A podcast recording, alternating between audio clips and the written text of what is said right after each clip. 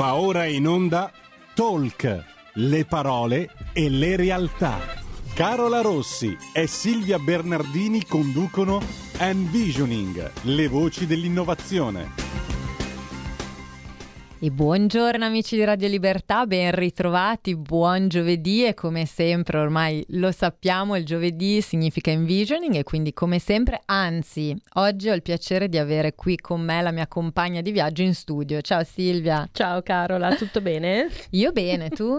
Quindi... Emozionata. Eh, ma adesso svegliamo anche il perché. Eh, emozionata perché oggi in questa diciamo puntata pre-estiva in cui chiudiamo il nostro ciclo pensando a come ribaltare i punti di vista e a come portare una nuova forma di innovazione eh, ci siamo resi conto che io non sono mai stata ospite di questa trasmissione. Ci mancava un passaggio, infatti, come hai detto tu bene Silvia, in questo finale di stagione, definiamolo così, così ci sentiamo un po' una un po serie, esatto. esatto.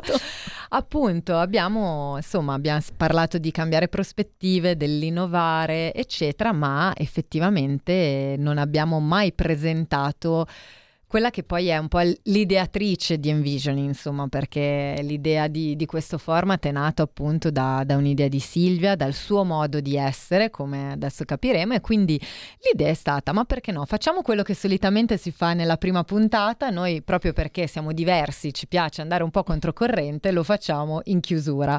E quindi oggi appunto colgo l'occasione, io ormai insomma in, in questi due anni ho avuto il piacere di, di conoscerti bene, di scoprire... Eh, tanti lati di te umani e professionali che devo dire e continuo a scoprirne perché sei una donna davvero poliedrica Silvia, cioè da, è, è, difficile starti dietro in senso buono perché davvero hai, hai tantissime idee.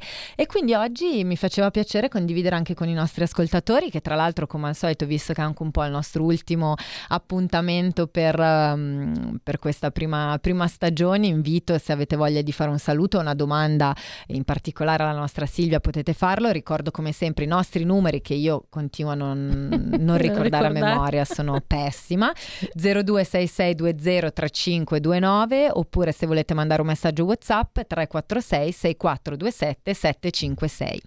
Silvia, e allora domanda di rito, iniziamo proprio l'envisioning come solitamente facciamo con, con tutti i nostri ospiti.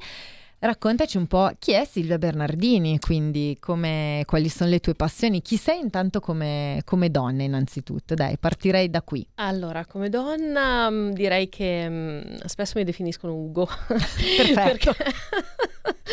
eh, diciamo... Devi eh, confessarci qualcosa? Assolutamente Silvia? no, però sono una persona assolutamente normale, che però probabilmente in alcuni contesti sono un po' troppo diretta, un po' troppo schietta e tendo a prendere le cose sempre un po' tanto di petto. Quindi mh, c'è chi apprezza molto queste caratteristiche, eh, chi le apprezza un po' di meno. Eh, la cosa interessante è che nel tempo si è capito che non ci sono secondi fini o cattiverie o giudizi sulle persone nel, nell'essere spontanei. E quindi devo dire che ogni tanto mi capita, adesso che poi con l'età mi sono anche un po' moderata, ogni tanto mi chiamano dicendo guarda vieni, vieni, ho bisogno di questa, o però porta Ugo perché ce ne sarà bisogno. No, allora di fatti sono una, una persona normale eh, che ha avuto un'infanzia mediamente normale. Eh, che probabilmente ha, come dice il mio medico, una disfunzione nel litio perché è costantemente contenta di essere al mondo, quindi c'è, c'è questa ehm, consapevolezza del fatto che la vita è una sola e quindi tanto vale vederne sempre gli aspetti un po' più belli, perché poi non mm. sappiamo cosa ci aspetta. E quindi mh, mm, probabilmente in tutto quello che faccio trasmetto questo, questo senso, questa confermo, energia, questa confermo, confermo. Eh, volontà di voler semplicemente trovare il meglio per tutti tutti e poter continuare a fare quello che mi piace, che sono tante cose quelle che mi mm. piacciono, cioè non è una cosa sola. Esatto, no, ma infatti confermo questo, questo tuo entusiasmo è, è, davvero contagioso e si riflette, devo dire, non solo umanamente ovviamente e quindi è assolutamente piacevole trascorrere del tempo, ma soprattutto, visto comunque anche un po' il taglio ovviamente di, di questa trasmissione, tutto questo si riflette anche in maniera professionale. Ecco, parlando un po' di passioni. Mm. Mm, so che in particolare è vero, ti piacciono tante cose, hai molti interessi, ma in particolare ce n'è una che poi, insomma, ti accompagna costantemente e anche a livello professionale, sì, eh, sì. insomma, ha, ha avuto Diciamo che il, lo switch sono stati 50 anni in cui Mm. ho deciso che mh, potevo anche riprendere le mie passioni giovanili, perché eh, da brava boomer arrivo da un periodo dove non c'era internet e eh, la televisione in casa mia è arrivata abbastanza tardi, insomma negli anni 80 inoltrati. E quindi la lettura era uno dei passatempi Mm. più interessanti, soprattutto nei periodi di pisolino del, del riposo condominiale, no? dove non potevi scendere a giocare con la Devi in bicicletta. E diciamo che tra Goldrake, Mazinga, Spazio 1999, un pomeriggio d'estate ho incontrato Asimov eh, e una serie di libri di fantascienza, tra cui quello che poi è diventata nel tempo prima la mia tesina di maturità e poi la mia tesi di laurea. E quindi la fantascienza è sempre la mia grande passione e secondo me è la cosa che mi ha accompagnato nel cercare di eh, vedere un po' oltre quella che è la realtà e probabilmente anche il motivo per cui eh, sono ottimista perché conosco tutti i filoni catastrofisti ma non mi piacciono quindi leggo tutti i romanzi un pochino più Mm. non proprio a, letio- a- a lieto fine ma a fine realistico Mm. Ecco, cos'è che ti piace in particolare del genere fantascientifico? Eh, allora, mi piacciono le ipotesi irrealizzabili, perché Mm. è un po' la sfida per capire il perché non si possono realizzare. E mi piace aver avuto l'opportunità di vivere un periodo in cui si pensava che la vera differenza l'avrebbe fatta la macchina volante o il teletrasporto. E invece in realtà adesso siamo schiavi di schermi LED di dimensioni più o meno piccole. E mm, mi piace un po' andare a ritrovare in tutte le produzioni, sia letterarie che cinematografiche, degli anni soprattutto 80 e 90, tutte quelle cose in cui nessuno credeva e che poi invece Esatto. sono diventate tutto Sì, sommato quasi, profetiche, no? Esatto. leggendole, pensando, contestualizzandole per i tempi, effettivamente. E la fantascienza è stato un po' il mio Nostradamus, Mm.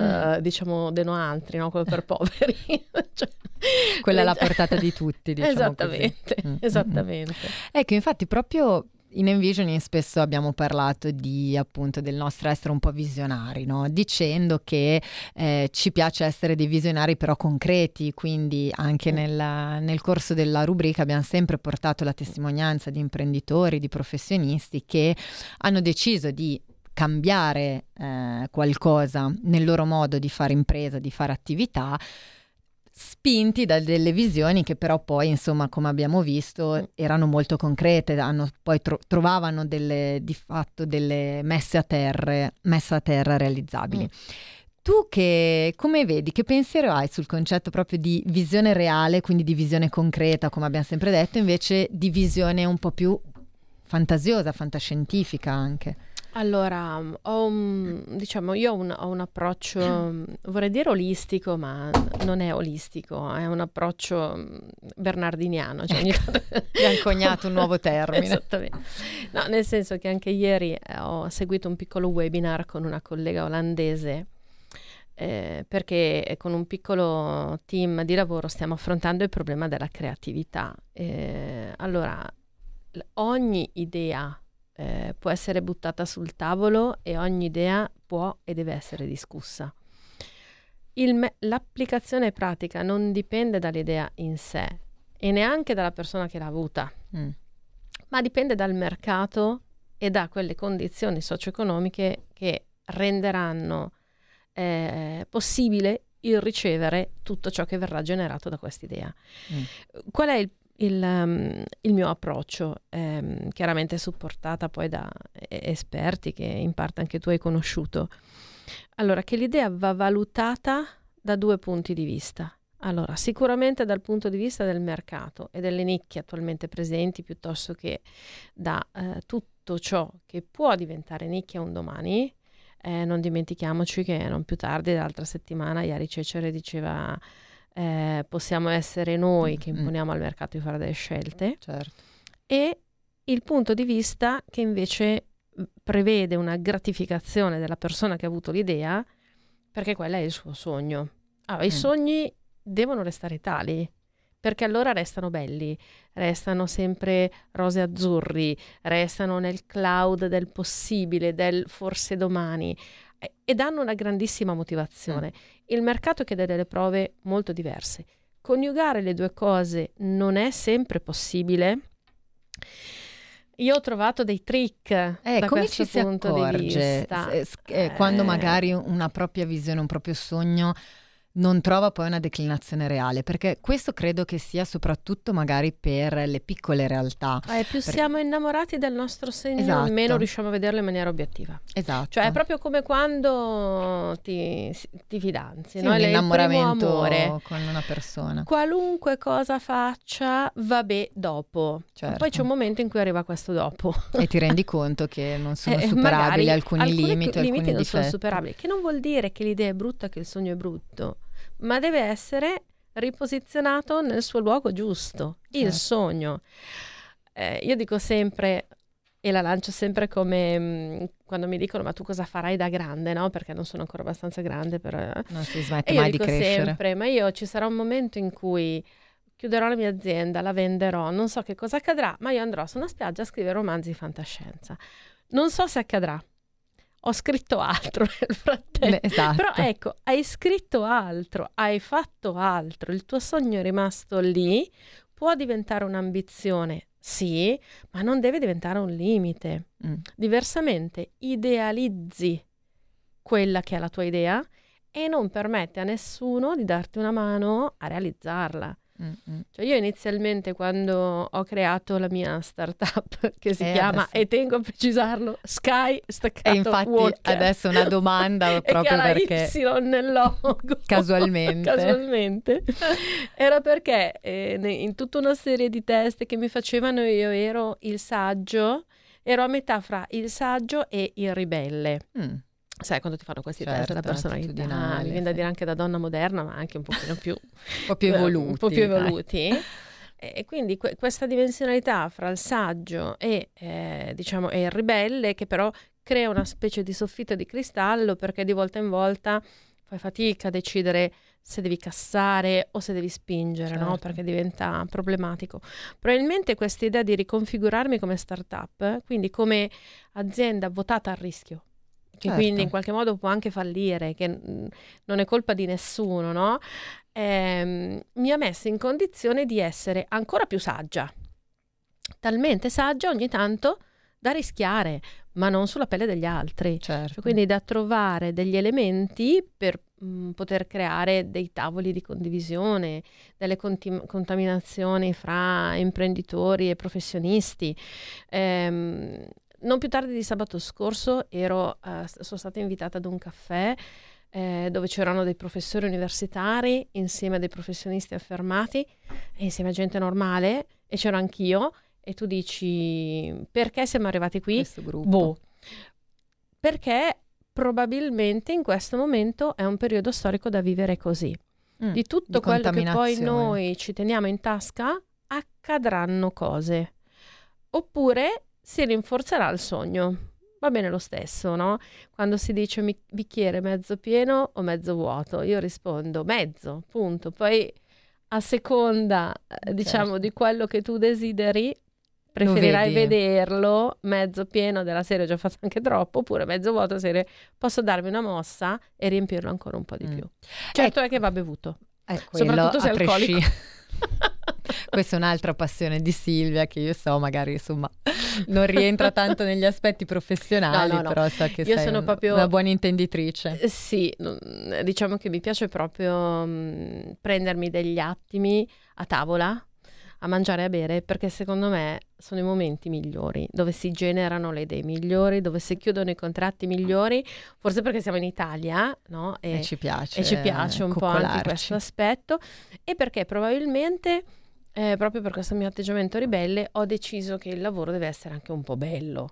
E, ehm, certo. e quindi mm, non, non, è un tema alzarsi la mattina alle 6 a fare tutto quello che devi fare perché poi alle 10 parti per Milano, però poi finisce la trasmissione in radio, andiamo fuori a pranzo. È qui, insomma, qui. quindi non, non, lasciamo spazio all'immaginazione. Assolutamente no. Ecco Silvia, hai detto una cosa molto interessante, tu appunto ehm, hai parlato di startup perché sì. la tua azienda è tecnicamente ancora in fase di startup o, o è uscita? Allora, no, ormai... in realtà siamo già compatibili okay. col profilo della PMI innovativa. Io volevo anticipare i tempi, ma mi hanno detto lascia stare, tanto ormai è questione di qualche mese e quindi con il nuovo anno saremo PMI innovativa. Ecco, quindi a- approfittiamo di questo momento in cui non, non, sei ancora, diciamo, non hai superato... Non ho ancora fatto il passo. Esatto, eh, però che cosa vuol dire avviare appunto una startup a 50 anni? Perché il concetto di startup è un qualcosa di cui si sente parlare ovviamente molto spesso e tendenzialmente se ne parla riferito ai giovani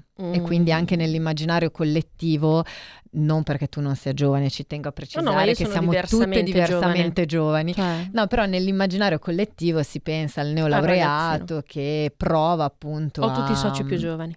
No, scherzo. Esatto, il, il, segreto vero è quello, va Avere bene. Tutti i giovani maschi più giovani. No, allora, ehm, diciamo che mh, la startup è stata una scelta quasi obbligata. Nel senso che io nasco nell'87 come professionista, nel 2004 con volo a nozze con la mia prima azienda, SAS, società di persone, e poi a un certo punto per motivi di fatturato il commercialista mi dice sarebbe ora di trasformarci in SRL più strutturata, beribibiribo. Lì eh, mi innamoro del design. Mm. che è stato come il primo amore che non lo scordi mai perché lo uccideresti dopo due anni perché eh, c'è stato tutto una, un tentativo di fondere dei modelli e di lavorare su delle cose che oggi capisco e porto avanti ma in una logica completamente diversa, ma eh, tra il 2016 e il 2018 era proprio un tentativo di incastrare cose ehm, che non trovavano una loro dimensione perché, eh, come dire, avevamo sbagliato il timing Mm. Non solo il timing di mercato, ma anche proprio il timing eh, perché eravamo un po' precursori. Eh, I social non erano esplosi in maniera così corroborante. Di brand mh, mm, ne potevano parlare solo alcuni. Mm. Eravamo proprio ancora in una fase dove o eri un guru o non, o non eri nessuno.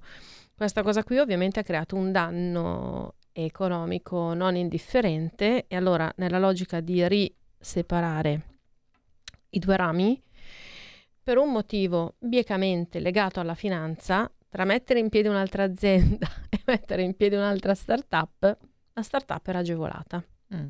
E quindi è nata la startup. E, però è nata ehm, quasi per scherzo. Mm. Eh, in un ristorante di Milano dopo aver fatto un team building alternativo in cui avevo portato i ragazzi allo spazio 20 di Lambrate mm. ehm, e c'era la mostra, dei, la mostra della NASA mm. sui, mh, mm, sui primi allunaggi. E io lì mi ero divertita perché avevo un po' ripercorso, eh, diciamo, la mitologia del viaggio sulla Luna. Eh sì. eh, eh, a partire appunto dai fratelli Lumière, ma anche citando Fritz Lang, che fu il primo a girare un film sulla prima donna sulla Luna, volendo proprio essere sì, sì, strutturante proprio. perché era il 1926, no, quindi ti lascio era... immaginare. E, ehm, e quindi avevo fatto questa carrellata fantastica che arrivava fino alla cabina telefonica del dottor Who, per poi guidare i ragazzi in questa mostra che io ero già andata a vedere due volte per essere preparata bene. Certo. Tra l'altro una mostra estremamente interessante dove eh, ci sono tutti gli esperimenti americani al maschile, quelli al femminile eh, sono citati un po' di meno, ma non importa. E, ehm, però eh, lì qualcuno ha iniziato a dire, ma eh, ti sei proprio preparata, ma hai studiato, ma dove hai trovato tutte queste cose? E io ho detto, no, no, no, le ho raccolte dai 12 anni in su, nel senso, eh sì. da quando ho iniziato ad affrontare questa cosa. E dice, eh no, vabbè, ma allora questo valore non può essere perso. Qui dobbiamo fare una startup significativa, dobbiamo cavalcare l'onda, dobbiamo prendere un missile e andare nello spazio. E eh, qui dobbiamo camminare nel cielo, qui dobbiamo essere degli Skywalker. Ecco, da e da lì è, è nata. Ed è nata inizialmente con una vocazione prettamente digitale, di gestione digitale, quindi con un payoff assolutamente nel quale non, non mi rispecchiavo, anche perché mm. poi Skywalker era così bello e poi dovevo fare il Digital Devising Managing mm. Sbarasnaus, no? Mm. Cioè, se non per ricalcare i nostri ascoltatori che non vogliono in inglese, però ah, alla sì. fine siamo sempre in Italia, già Skywalker, sì, sì, certo. quando devi dire la mail, c'è una K, una Y, una eh, se diventa complesso. Cioè, diventa veramente complesso. E uno dice vabbè.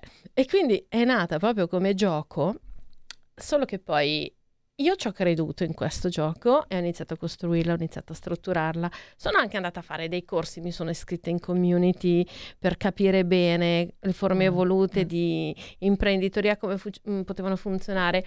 Invece qualche altro socio ha detto, vabbè, l'obiettivo della finanza abbiamo preso è stato bello. Mm. Invece no, cioè non era quello il mio obiettivo. No, certo. Quindi poi a un certo punto ho rivisto il payoff Durante il Covid, poi, eh, grazie alla Antonella Angelillo, cui poi abbiamo anche dato spazio in una delle nostre trasmissioni, ho rivisto il colore, ho rivisto la comunicazione, ho rivisto il sito, ho rivisto tutto e poi ho detto, vabbè, ripartiamo. Eh, quindi mm, perché una startup a 50 anni? Perché c'è sempre un momento in cui puoi decidere di mollare tutto e ripartire. Mm. E quando lo fai da grande, sai anche tutto quello che è successo dietro e quindi diventa più interessante perché rispetto ad alcuni errori, come dire, c'è già un po' la corazza, mm. eh, rispetto ad alcune mh, mm, opportunità sai già se ti faranno perdere focus o se ti permetteranno invece di diventare ancora più interessante rispetto a quello che fai. E quindi mi sono completamente riconfigurata e da io e il mio socio ingegnere informatico che eravamo, abbiamo iniziato a costruire uno staff uno mm. staff di natura completamente libero professionale. Eh, gli unici due che potevamo pensare di assumere hanno preferito aprirsi una partita IVA, quindi santi subito. Ehm, e, e, e, e comunque funzioniamo, cioè i progetti ci sono, eh, i prodotti ci sono, le persone sono contente perché lavorano e vengono pagate o da me o direttamente dai, insomma, dai, dai clienti, dai diciamo clienti eh, perché comunque sono tutti professionisti e professionisti bravi. E, ehm, però siamo stati definiti azienda alla rovescia perché eh. io non ho nessuno di assunto certo. e io quello che dico è che io cammino io, probabilmente sul cielo. sul cielo quindi in un'altra dimensione la, Beh, in effetti sì, forse come hai detto tu, poi tra l'altro è un po' percorsi tempi, no? Perché comunque è un concetto di azienda molto snello, dove ehm, il punto a mio avviso di forza è, è quello di creare rete, no? di, esatto. lo, lo, dico in italiano, no? per sì, non sì. usare il classico termine network. Eh, ma creare rete vera. Rete vera, rete esatto, seria. esatto, cioè il collaborare, il cooperare. Mm. Tra l'altro è un tema emerso più volte anche all'interno di Envisioning, no? e, mm. e da questo punto di vista il periodo pandemico credo che sia stato purtroppo e per Però fortuna una lì, palestra. Eh, io, periodo pandemico e il lavoro smart, cavoli, io da professionista ho partorito un figlio nel 2004 e una figlia nel 2007 e c'erano gli internet point mm. e non è come dire che io non potessi lavorare dal mare quando portavo i figli in vacanza o non potevo lavorare dalla montagna quando faceva troppo caldo in città per i bambini piccoli. Mm-hmm. Quindi il concetto anche di smart working, quando è emerso, perché bisognava andare sul digitale, perché certo. cavoli, ma c'era già Skype, c'era già Jitsi, c'erano già strumenti. Poi ne sono esplosi ovviamente altri, sicuramente per più necessità. adatti, per necessità, più profilati, ma c'era già tutto solo che non c'erano le condizioni per farlo funzionare bene. Certo. Silvia, come sai, ci dobbiamo fermare per un minuto di pubblicità, ma torniamo tra pochissimo. Stai ascoltando Radio Libertà, la tua voce libera, senza filtri né censure, la tua radio.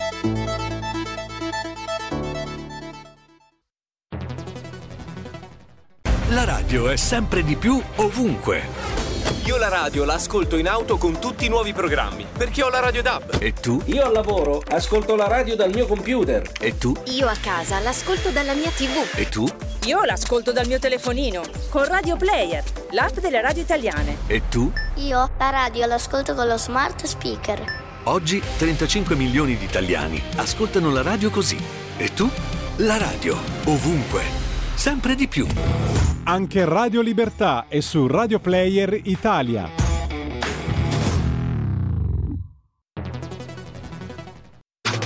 Stai ascoltando Radio Libertà. la tua voce libera, senza filtri né censura. La tua radio.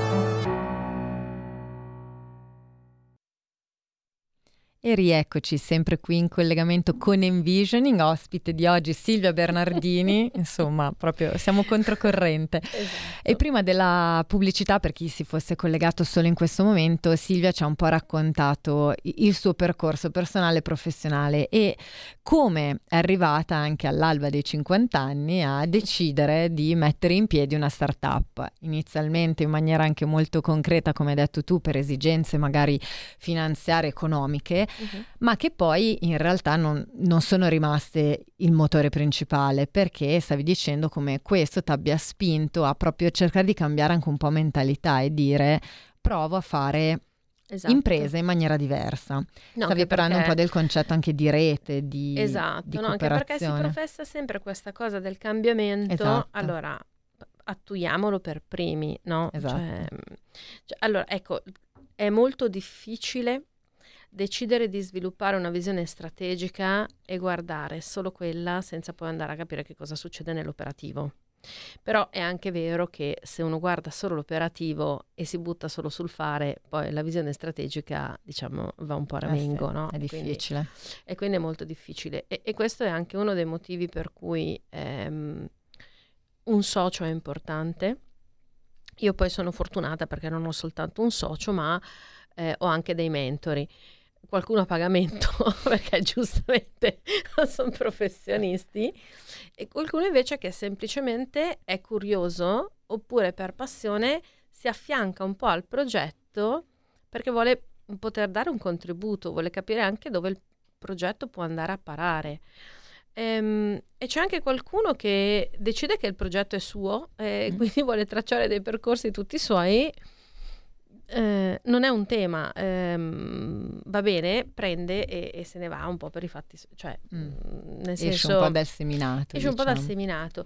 Eh, però se il vincolo è il piacere di stare insieme e l'opportunità di creare idee, la porta è- resta necessariamente aperta, sia per chi vuole entrare che per chi vuole uscire.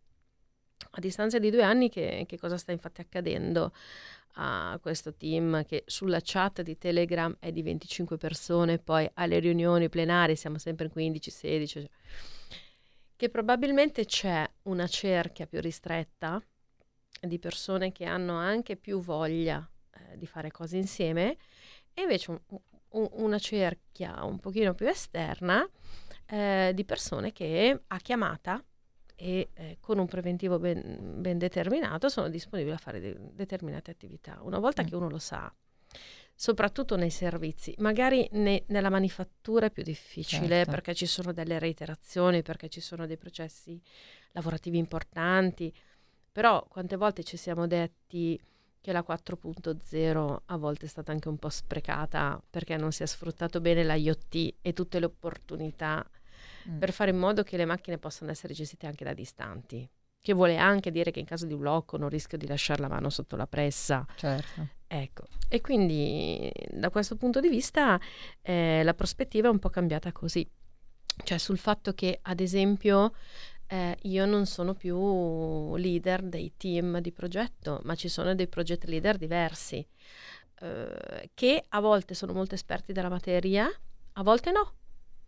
Eh, perché eh, diciamo quello che deve essere la competenza di un, di un ruolo, di una funzione, non è necessariamente eh, diciamo concomitante con il proprio parco di conoscenze, ma Certo. magari ha delle competenze altre che sono competenze di natura organizzativa e magari di altro tipo, di, di ingaggio, di empatia con le persone, per cui è adatto a fare il leader di quel tipo di progetto, adatto, adatta. Ecco. Ecco, che tipo di servizi offre? Eh, perché qui Allora, no, adesso mm, il sito non è aggiornatissimo perché ci lavoreremo quest'estate, ma di sicuro abbiamo un core che è la formazione tradizionale così come è intesa, perché il trasferimento di competenza in Italia è ancora una delle cose meglio recepite e più facilmente finanziabili. E quindi in una logica di sostenibilità non posso pensare di andare in un'azienda immediatamente a fargli delle proposte eh, magari anche eh, di natura un pochino come dire, onerosa senza pensare a degli elementi di finanziamento. Di sicuro ci sono tutte le attività previste per i crediti d'imposta perché abbiamo tutte le certificazioni del caso e quindi agevoliamo le imprese che hanno una necessità di recupero di, di fondi. E abbiamo però poi un settore estremamente interessante che è tutta l'area sperimentale, quindi accompagnamento e valutazione di quelli che sono progetti innovativi, cercando di aiutare le persone a capire se c'è un grado di innovazione effettivo o se il valore della reinvenzione di un qualcosa che già esisteva può essere comunque interessante dal punto di vista esatto, dello svolgimento esatto, del infatti, progetto. Scusami se ti interrompo perché questo è un aspetto interessante. Come si fa a capire quando un progetto è veramente innovativo? Cioè ci sono dei parametri? Allora, diciamo che se ci affidiamo all'etimologia è innovativo tutto ciò che prima non esisteva. In realtà ogni tanto eh, l'innovazione è semplicemente reinterpretare o vestire qualcosa che prima c'era. Quindi esiste un processo um, abbastanza articolato che si esaurisce nell'arco delle 3-4 ore in cui l'idea viene messa diciamo al vaglio di tutta una serie di tecnicamente gates, cioè di cancelli che la, la, la, l'analizzano, la, spolpano, la rimettono insieme, la tagliano, la tritano, alla fine tu hai degli elementi di valore, hai una proposizione di valore interessante e soprattutto hai una opportunità di confrontarti effettivamente col mercato mm. e quindi di comprendere se il mercato è disposto a quella cosa così nuova oppure se magari i tempi ancora non sono maturi, perché io questo errore l'ho già fatto mm. e non, non, gradisco rifarlo. C'è una fascia di eh, popolazione definita degli early adopter che comunque anche se esce il telefono nuovo che si infila su per il naso, probabilmente se lo compra, ma è il 2,5% della popolazione. Certo. Quindi o il prodotto è tale per cui costa 5 milioni di euro, eh, quindi anche che te lo comprano in 10 ti hanno ammortizzato le, le, spese di ricerca e sviluppo di 10 anni, oppure probabilmente qualche problema ce l'hai. Mm. E poi ragioniamo sui numeri, cioè da questo punto di vista io sono la prima che cammina nel cielo, ma i piedi devono essere ben piantati per terra, cioè un'azienda risponde in, oggi anche di una responsabilità importante rispetto al territorio su cui lavora. Mm. Eh, io sono stata definita da Assintel azienda alla rovescia e mi va bene così perché non ho dipendenti, però alla fine tu crei ricchezza per 25 persone che hanno famiglie, che hanno mutui, che hanno impegni e non puoi in questa logica non pensare che hai anche una responsabilità mm. nel portare avanti dei progetti, quindi non esiste che i progetti non siano eh, innanzitutto tutelati sul fronte della paternità di chi ha avuto l'idea, certo. ma contaminati per evolvere e per velocizzare tutti quei processi che poi ti portano effettivamente ad un prodotto o ad un servizio di mercato. Certo, sì, quindi veramente una visionaria concreta, come, come abbiamo spesso detto. Ecco, da qui passiamo un po' invece proprio a, a questa esperienza radiofonica, envisioning. Perché? Eh. Da, da, dove è nato? cioè io lo so in realtà, però effettivamente poi se penso a diciamo il, il punto di partenza mm. eh, con, sul quale insomma ci siamo basate per le prime chiacchiere, effettivamente poi c'è stata un'evoluzione nel corso del tempo. Però e a l'envisioning è nata? è nata come mh, mm, la volontà di aprire un confronto anche un po' con quello che c'è in giro ehm, e anche un po' magari sfatare il mito dell'innovazione inarrivabile eh, piuttosto che invece eh, creare delle opportunità di visibilità di natura diversa. Eh, abbiamo avuto anche un ascoltatore che si è registrato un brevetto, mm. poi eh, non siamo riusciti a gestirlo come volevamo, eh, cioè come voleva lui, però ehm, diciamo lo sforzo e l'impegno c'è stato, il sì, mercato sì. lì non era ricettivo. Eh, abbiamo mh, mm, creato mh, mm, anche opportunità volendo di visibilità a cose eh, e semplificato concetti, concetti, che magari per la persona comune restano sì, ma quella roba lì non, a me non mi toccherà mai. No? Quindi l'obiettivo è nato mh, un po' come è nato il progettista di quartiere, un po' come è nato il progetto di opera. Eh, voglia di diffondere un certo tipo di mentalità, una mentalità un po' diversa, una mentalità un po' più consapevole e attenta a quello che ti sta intorno. Eh, chiaro che poi, secondo me, il format ci ha preso la mano perché alla fine due anni che siamo qui a ragionare e, e, tutte le volte troviamo sempre qualcosa di nuovo e quindi probabilmente ancora cose nuove ce ne saranno. Però se mi faccio la domanda che tipo di cambiamento ha portato questa trasmissione, allora da un certo punto di vista mi viene da pensare che il nostro pubblico ha capito che l'inglese è un must. Poi magari noi siamo brave e lo traduciamo. Mm, ma magari questo ha capovolto anche la prospettiva nell'opportunità di capire che alcune cose è corretto che transitino nella lingua in, in cui nascono. Di sicuro ha portato consapevolezza cosa vuol dire mangiare carne buona, perché abbiamo avuto anche il macellaio innovativo qui, e quindi voglio dire, mica micio micio bau bau, no? Mm. Cioè, quindi ab- abbiamo capito come l'innovazione parte veramente d- dal settore più apparentemente meno innovabile certo. per arrivare a, a, a, Elon Musk e a Marte, tutto sommato. Quindi, e, ehm, e però l'abbiamo fatto per due anni. E quindi la domanda che io adesso mi sto facendo è, ma l'anno prossimo envisioning sarà diventerà? ancora così? Cosa diventerà? No, nell'ottica se... di cambiamento ed evoluzione. Eh, capito, perché non si può sempre reiterare le stesse cose nello certo. stesso modo. Diversamente eh, non siamo coerenti col esatto. nostro payoff e con la nostra volontà di andare a vedere che cosa c'è di nuovo. Mm, dovendo lanciare una sfida che tanto non verrà raccolta, ma io sono sempre, sei molto sfidante, è come evolverà la radio. Cioè, Radio Libertà ha già avuto delle sue evoluzioni, certo. adesso c'è anche il canale video. Eh sì, è in continua crescita, e evoluzione. E quindi Envisioning non si può fermare. Eh no, certo. Però abbiamo ancora capito... Eh, ma perché in evoluzione? Perché siamo, evoluzione? siamo tutti in evoluzione, no? siamo tutti in evoluzione. Ecco, a livello professionale eh, ha inciso questa tua avventura perché tu ti sei trovata dall'oggi al domani a eh, condurre una trasmissione. Sì, Quindi allora... cosa hai imparato? Ti ha lasciato qualcosa? Allora, ho imparato che è una rottura di scatole mai finita, perché per un'ora di trasmissione devi parlare con le persone, fare una call, fargli capire di che cosa stiamo facendo, redigere la scaletta, arrivare magari un quarto d'ora prima, metterlo in contatto con il regista un quarto d'ora prima. Poi noi siamo fortunati che qua c'è uno staff di ragazzi che è quello che ti mette la luce, quello che, che ti tira dietro. sul microfono, ci sta dietro. Ci supporta egregiamente. supporta, se no non riusciremmo a fare un tubo. Quindi effettivamente sulla base del tempo è una professione di tutto rispetto che io non, non riuscirei a fare a lungo, anche se mi dicono che sono una che parla e spesso parla troppo. Eh, cioè, uh, c'è una telefonata. Attenzione. Ho scatenato, uno, ho scatenato, Hai scatenato qualcosa. Pronto, buongiorno. Sì, buongiorno, sono il Walter dal Friuli Venezia Giulia, buongiorno. buongiorno In realtà Walter. mi sarei impermalita Walter se non avesse telefonato. eh, certamente, voi siete talmente graziose nel dire le cose che riuscite a dare una continuità anche al sottoscritto nell'intervento. Oh, ma gra- dire, grazie. Se intervengo, se intervengo lo faccio anche perché la gentilezza, l'educazione e anche il portare in avanti le cose in questo modo in qualche modo provocano in me questa, questa voglia di intervenire.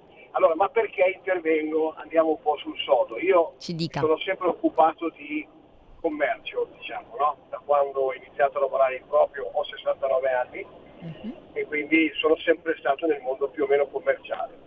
Inoltre ho fatto anche un, un'esperienza molto importante di 25 anni come volontariato nel, nel, diciamo, all'interno del contesto della salute mentale, partendo dai discorsi della, dell'alto carico arrivando al basso carico, quindi vuol dire dalla schizofrenia scendendo in giù. Mi sono occupato di familiari, famiglie a livello volontario, okay? in un'associazione molto importante che si chiamava Psiche Friuli, che adesso non c'è più. Prima osservazione, che però ha a che fare con questo, che, ma diciamo che non è una critica, ma è un'osservazione. La prima cosa è che è vero, è importante dare, dire, stare nel, nel discorso della, dell'innovazione, nel discorso della, nel trovare ogni, queste, queste novità, eccetera, eccetera, però è anche sostanziale poi dare e capire prima se posso dare la continuità a queste cose. Sì, Quindi certo. per esempio Radio Libertà è un esempio, bisogna assolutamente insistere, ma non è insistere, è dare continuità, perché si creano degli appuntamenti mentali. E questo è importante, questo l'ho potuto verificare io nella, diciamo, nella cosiddetta disabilità psichica, poi che non è disabilità psichica, quindi parlando con i nostri che richiamavamo cioè i, nostri, i nostri bei matti, no? ecco, se tu fai una promessa poi la devi mantenere, ma per promessa non si intende una cosa che va promessa in quel momento e poi mantenuta, si intende una continuità, c'è bisogno di riferimento. Anche in questo caso l'aspetto del riferimento, in quello che state dicendo voi, è importante. Quindi continuità, metterla, come dire, in budget. Devo avere la continuità, che vuol dire poi i soldi, che vuol dire poi dopo le persone. Ecco. L'altra osservazione che mi sento di fare è che noi quando abbiamo chiuso l'associazione di volontariato che era una ONUS, abbiamo fatto perché a un certo punto con la riforma appunto del terzo settore ci siamo accorti che il volontariato aveva preso una piega qui da noi, eh, ma non c'entra la regione, sia ben chiaro, qui c'entra la volontà politica, aveva preso la piega dopo un po', ci sono accorti appunto che il volontariato era una forma importante, basilare, sostanziale per costruire e fare rete. E quindi la sinistra se n'è impadronita.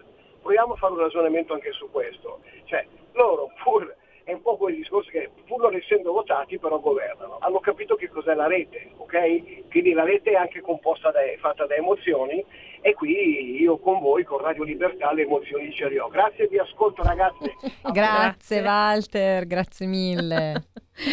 allora, Beh, beh, sulla spunti. continuità sono, sono assolutamente d'accordo. ehm, continuità economicamente sostenuta, quindi, Certo. cioè, quindi assolutamente. È un po' il concetto che dicevi anche tu prima, come l'impresa abbia una responsabilità Esatto. quindi effettivamente il concetto di continuità è a 360 gradi, quindi si può essere sì visionari, il concetto di innovazione, di creare qualcosa di nuovo deve essere un po' la guida, ma ovviamente, come dicevi, eh, giustamente anche terra. tu, esatto, deve avere poi un riscontro Mm. eh, pratico nel quotidiano. E invece per quanto riguarda il fatto che la rete costruisce, attenzione, cioè io mh, sul volontariato sono- mh, ho sempre delle mh, grosse perplessità, perché spesso il volontariato è appunto delegato alla volontà di qualcuno di fare queste cose. E se questa persona non riesce ad avere, diciamo, un compenso per quello che fa, o lo fa soltanto quando ha tempo o quando non ha altro di meglio da fare, eh, chiaramente poi sul piano degli obiettivi personali è dispostissimo a cambiare idea. E quindi Eh sì. io preferisco reti eh, dove il patto chiaro, amicizia lunga, preveda anche solo dei piccoli compensi, anche solo ideali, anche solo la cena fra amici, Certo. ma preferisco che ci sia un approccio il più professionale possibile, perché allora poi si diventa amici senza dover cambiare bandiera o senza pensare che qualcuno ha fatto più di qualcun O per altro. interesse, certo. Abbiamo un'altra telefonata in Uh. linea. Pronto? Buongiorno. Pronto. Ciao, sono Leandro da Varese. Sì, Ho- Sto buongiorno. seguendo con interesse la vostra, la vostra trasmissione. C'è un particolare tecnico che ho sentito prima quel signore che diceva il volontariato. Io sono un volontario in tante cose, nel, nel verde, nel- nella, nella chiesa, e altre cose. Però su certe cose guarda che il volontariato è la morte del lavoro. eh. Bravo, Eh, quello che stavamo proprio la dicendo, morte signor del lavoro, Leandro. perché io faccio la guardia ecologica e do del tempo, del denaro, non del denaro, tempo e benzina, macchine, Certo. tutto il resto. Non ho niente. Sì, eh, ho una gratificazione quando muoio mi mettono la, la- la- la targhetta da mettere sul, sopra il letto anche prima. Però di conseguenza eh, fare il volontariato una cosa, il volontariato deve essere fatto ma mh, non a discorso volontariato, perché il lavoro che faccio io posso portare via del lavoro e del lavoro agli altri. Quindi eh, parliamone volontariato eh, in, un certo senso, però il volontariato quando è troppo intenso è una cosa negativa. a quel punto metterei gente, anche lo pago poco, reddito di cittadinanza, fammi fare i volontariati. Bravo. Quindi eh, hai proprio ragione. È molto importante. Ti ringrazio, scusami. Ciao. No, no, ci mancherebbe, Grazie, anzi, Leandro. io una delle cose che mi è stata veramente più criticata nella creazione della figura professionale del progettista di quartiere è che certe cose comunque sono più da volontari e non, non- non- non si possono pagare le persone. E io dico, ragazzi, il tempo è un valore per tutti. Il Mm. denaro va e viene, ma il tempo non torna. Una persona che dedica del tempo a fare delle cose deve poter avere una sua remunerazione. Poi possiamo pensare che questa possa essere più alta, più bassa, ma innanzitutto è bene fare anche emergere questa forza lavoro che spesso in qualche modo si sostituisce, come eh, ha dichiarato Leandro, anche magari all'istituzione, che magari non Certo. ci arriva, però allora facciamolo emergere nella maniera corretta Mm. e non diciamo che non c'è lavoro, ma magari diciamo che siccome ci sono delle persone di cui per buon cuore eh, Certo. nessuno si cura, ehm, probabilmente alcune, lavori, Sì. alcune professioni restano scoperte. Esatto, sì, e il volontariato spesso fa emergere proprio delle aree grigie o delle lacune, effettivamente, come Esatto. dici tu, eh, che vengono supplite appunto dal, dal buon cuore. Però giustamente il volontariato, anche a mio avviso, è un qualcosa che deve rimanere appunto basato sulla volontà e quindi io dono con piacere, Esatto, peraltro, esatto. del mio tempo, ma ovviamente non posso farmi carico di, Di tutto. eh, di una professione intera. Abbiamo un'altra telefonata, Oh. mi sa l'ultima, visto che Eccola siamo... qua, è la telefonata, è la telefonata del, del Walter che vuole precisare. Ah, ecco, è- giustamente. Abbiamo creato un, un dibattito, è meraviglioso, Anche poi questo richiamiamo è- Leandro. Eh no, no, no, ma- poi, se- voglio dire, anche questa è un'opportunità che, Eh, certo. e che, come dire, secondo me segue un po' il ragionamento precedente, non, è- non dobbiamo essere polemici. Io, noi proprio abbiamo chiuso l'associazione per questo motivo, perché Eh, ci certo, eravamo accorti bravo. di questa Sì, cosa. sì, sì, no, Quindi giusto, cosa giusto. abbiamo fatto? Cosa abbiamo fatto? Abbiamo avuto una discussione interna, era la più grande associazione d'Italia come numero di familiari, ok? Mhm. Quindi eravamo i più grandi di tutti qui in Friuli, cioè, quindi con dei bei numeri per quanto riguarda il discorso appunto, ve l'ho accennato, alto carico, basso e medio, medio carico e basso, che vuol dire partendo dalla schizofrenia ad arrivare poi alla depressione classica, comune, insomma, che per noi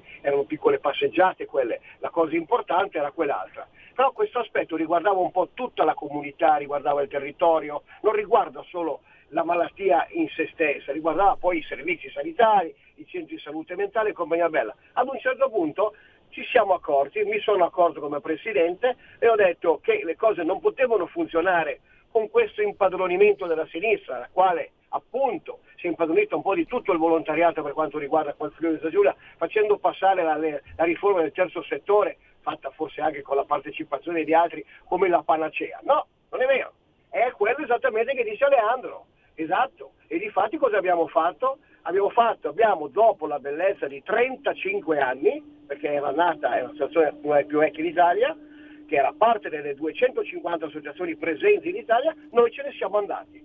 Perché poi arrivare ad avere poi addirittura il cappello in mano o comunque essere sfruttati da quel punto di vista, dai CSM 24 ore, destra, sinistra, quel che l'è, abbiamo deciso di lasciar perdere e quindi abbiamo chiuso tutto quanto. Come ONUS abbiamo chiuso. Quindi seguendo questo tipo di ragionamento e seguendo soprattutto il ragionamento che ha fatto la ragazza, la ragazza che ha detto il tempo deve essere retribuito, perché il tempo è la risorsa più preziosa che tutti noi abbiamo. Grazie, vi riascolto, ciao. Grazie, la ragazza Walter. ringrazia. E porta a casa la ragazza, gra- doppiamente grazie a Walter. No, sì, è- bellissimo. ecco la cosa, mh, vabbè, la riflessione che mi è venuta in estemporanea, ehm, senza note politiche, ma mh, anche per, eh, per dare una visione diversa. eh, noi abbiamo, eh, ecco, in, diciamo, in educazione civica ci, studiano, ci insegnano che il concetto di destra e sinistra nasce perché c'è l'area, diciamo, a semicerchio, Sì. no? in una logica di politica globale, dall'alto dell'atmosfera la Terra è rotonda. Quindi potrebbe anche essere interessante rideclinare le aree politiche senza più parlare. Un nuovo concetto. Vogliamo portare l'envisioning in Parlamento? No, no, no, aiuto. non c'è voglia. Silvia, siamo, siamo, in chiusura. Beh, mi fa piacere insomma che ho si sudato, sia creato. Ho sudato.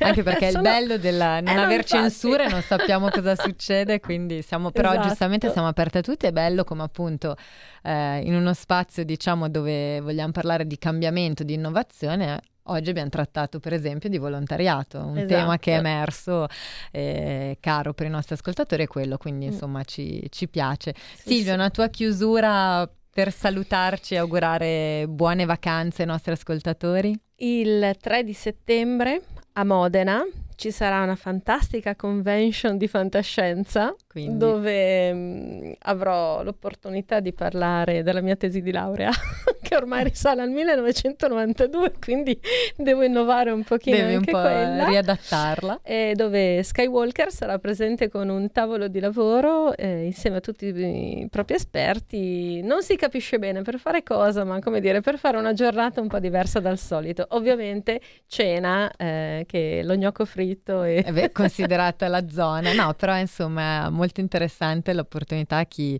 chi fosse anche all'ascolto e fosse interessato esatto, può c'è facilmente un, trovare i riferimenti. amatoriale, l'iscrizione è gratuita, fa riferimento a Yavin 4 o al profilo di Filippo Rossi di Trieste.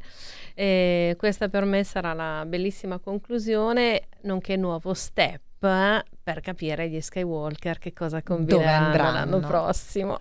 E allora dai, possiamo dare ufficialmente appuntamento al 3 di settembre a Modena, se qualcuno eh ci si volesse unire, appassionato di fantascienza, tra l'altro sarà una tre giorni dedicata appunto a, a questi meravigliosi temi e quindi insomma una sì, buona anche occasione. Con degli attori in collegamento, eh sì. con dei ehm, eh, doppiatori, doppiatori che sì, faranno sì, delle no, pièce. Una, quindi... una tre giorni veramente dedicata al mondo della fantascienza in generale, quindi mm. può essere interessante.